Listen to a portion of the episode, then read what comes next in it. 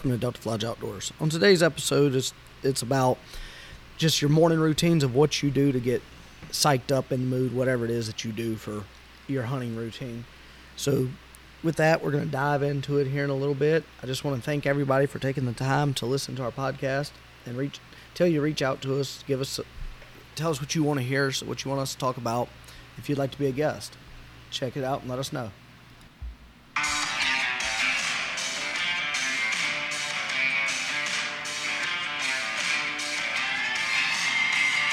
Hey everybody, welcome to episode five of season two of Delta Fledge Outdoors. Today we're just going to talk about what your routines are getting into everything, whether it's your morning routine, your afternoon routine. What what is it that you know we do specifically to get ready for our hunts?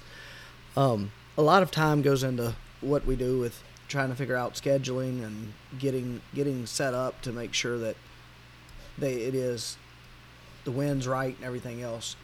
Um, with that, you know, I like to make sure that I look at my wind, I look at everything, especially if I'm hunting like the place I bought here in Oklahoma. I have to hunt it specifically based off of wind with the way it's set up. So I get probably three to five hunts a year on it, is what it's looking like it's going to be. That I have a good chance of success. Now next year there'll be a few more hunts because of setting up the box stand for the kids and everything, so they'll be able to have a better chance of success on it due to the way that it will be set up. But getting into like public land hunting, we do a lot of scouting. I, me personally, I do a lot of scouting. Whether it's e, I do a lot of e scouting, then I go put boots on the ground. And once I put my boots on the ground, I look and see if I was looking. I physically am able to put eyes on what I was e scouting and see if it's what I thought it was if it pans out with that, I check the I'll, I'll, check it to see how I can set it up based upon wind and when I the the wind direction when I want to hunt it, and then um, if it's going to be a transition area from day to night, how how they're transitioning from bed to food, whatever it is, then I make my decision of when I'm going to hunt it, and I usually try to on any given piece of public that I'm going to go spend some time on hunting. I like to have four to six spots that are different from each other. That way I know, hey, this one's not right. Let me go to this one because you're only going to hunt them once or twice, usually, is how I do it.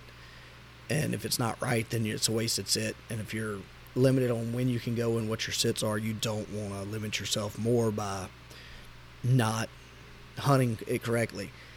You know, Dan Infalt summed it up the best with you you hunt hot sign when hot sign is hot and it took me a little bit to figure that out what he meant by it but it's if you're not putting yourself in the position when the sign that with the sign that there is hot which means if it's a if it's a morning area you don't hunt it the evenings vice versa. So you have to learn to read what you're looking at. And until you until you do that then you're you're just enjoying a hobby. And there's nothing wrong with that. A lot of guys like to go do it and just sit there, and it's it's the nature and being away from everything and everybody and the peace. I get that. I like to give myself the opportunity to harvest, kill, however you know, like these people politically correct on how they do stuff. I like to take, you know, at least one deer a year, sometimes two, just because we enjoy the flavor and we eat deer meat. So, with that, I put a lot of time into my setup of when I'm going to hunt it, how I'm going to hunt it, and I base it off of my e-scouting, then boots on the ground. So my first step is to pull up an area. I'll use, I, I use HuntWise. A lot of people use onX. I use HuntWise. I've been with them since it pretty much started with those guys. Then um, I had a bit of a technical difficulty. Don't, don't really know what happened. The computer just went to a blank screen. So diving back into what I was saying, first thing I'll do if it's somewhere I've never been, I'm gonna pull up the maps from I use onX. I mean, I use HuntWise. Like I said, I've been with those guys since it pretty much started. A lot of guys use onX. Personal preference. I like them both. Not gonna argue one's better than the other one, but I've just been with the other one with uh, HuntWise for so long that that's that's my thing. So with that, I'm gonna uh, like I said, I use HuntWise. So first thing I'm gonna do is e-scout it, see if I like what they got, and find some areas from e-scouting that I'm like, hey, these could be productive. Once I do that, I'm gonna try to scout it. hopefully I'm able to scout it before I go hunt.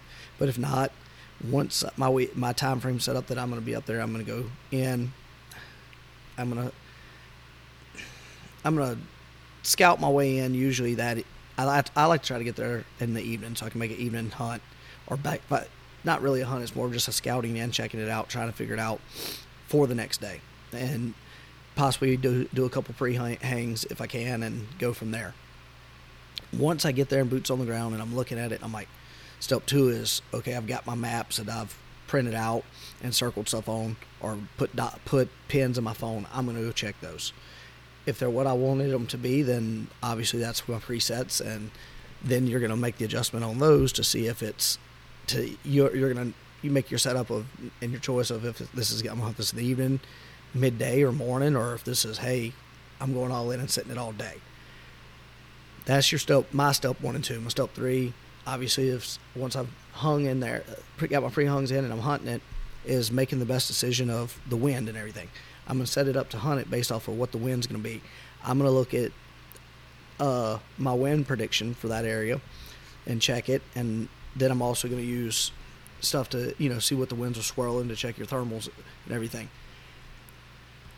If you want to be successful, there's many st- steps that go into it, and success is based off of the person, not you know what. It depends on location. I mean, you go to some places that are pressured, hunted, heavy, hard hunted public land. Getting the opportunity at a, you know, small buck or a good or, or a good doe is considered a good successful hunt. You go to some places, a successful hunt's a Pope and Young buck every time, or, or a, you know, or a um, try to mind blank, but you know what I'm wanting to say there, but um, you know, it, it's going to be something that's large, but that's all based on the situation and location where you're at, and with that said, I'm to look at my areas. I'm going to see what it is. I'm going to go there and have a game plan. Usually, I like to have a couple of my buddies with me so that we hunt. They've done their scouting, and what I'll do with that is like I'll have say there's two or three of us. We'll all e scout on, on our own. Then when we get there together, we put our stuff together and see if we've got any overlapping areas or not. Then we break up, and if it is, then we go. We, we look at those to get you know one of us checks those out, or vice versa. All of us and the ones that aren't overlapping, we, we look at it and we scout them and see what they are. That way, we have a several spots to hunt. You're going to give yourself a better opportunity if you put the ground, the, just not not just the groundwork. You got to have the pre work, and once you do your pre work and you hit the groundwork, you're going to give yourself a better opportunity to have a successful hunt. Like I said, once we get into that, we get to the woods, we're going to base our sets off of wind and entrance points food depends on the time of the year whether it, we're hunting a food source or what we're hunt, hunting. That breaks down into more sections of it. You can break it down into a lot, but your basic things is first, know the piece of land you're going to hunt. Second, get an understanding of the wind patterns slash weather patterns for the area. Third, know what time of the year you're hunting, and by that is are they in a pre, are they in summer or winter pattern. There, there's a pattern there, and it's going to change. It doesn't mean it's cold weather they changed. You know, have they changed based off of another section of that would be if they changed based off of pressure. Know those things. Step four, or five, whatever that I look at is what is my what is my travel corridor? What are they doing? Like I said, that phase back into summer, winter. Your food's gonna your food's gonna be based off of that. If they're in a summer pattern or a winter pattern. That's gonna be that's gonna base your food. You get those basic four or five things figured out, and what you know the uh, and it goes back to your scouting, e scouting, and boots on the ground. Is knowing what their traveling corridors are, understanding that. Once you get that, it's plug, play, rinse, repeat. You can a lot of areas, not just on that specific land, throughout the the state and several states, they're going to duplicate each other. Once you get that figured out, plug, play, repeat, and you'll see you'll up your amount of deer you've seen. And then once you start doing that, you you, you have to make your fine tune adjustments to get into the pattern within a pattern. like when you're when you're fishing, just because you're on a pattern of fish, you know the pros will talk about that. The elite guys talk about the pattern within the pattern. I'm pretty sure if you go back into one of my very first podcasts, top three or four that I did, first three or four, with KJ Queen, we talk about the pattern within the pattern, and that's the same with deer hunting. You can figure out where they're at, but you might have to fine tune it because you thought they were crossing out at one spot and they're crossing 40 yards from there. But there's a reason they're crossing there. There's some type of terrain change that you might not see in first until you see the deer crossing there. Then you go check it and you're like, oh hell, that's what it is. Once you figure those little things out, it's it's a repetitive cycle. We'll dive more into this and break down with when I get uh, a couple of my pro staff guys, step in and sit down with me, and we're gonna dive into this hopefully in a few weeks and do more into this style of episode. Um, but that's pretty much my gist of it. You know, five things: e scout, boots on the ground, weather patterns, deer patterns, summer or winter pattern to know what their what. Then that gives you their food sources and their travel source. Then once you do that, you fine tune it to see why they're where they're at in that area. You may you you may walk past an area that they're going in, or you didn't go because you went too deep, thinking they were going to further in. It's picking up on the little subtle things. So, sorry. With that, it's figure out the pattern, then fine tune the pattern. Um, that's just the easy breakdown of it, and that's my get into it like morning, evening, whatever routine you want to call it. That is my deer hunting routine, and it's plug, play, repeat. So appreciate it. Thank you for your time. Julius Craig, Delta Lodge Outdoors.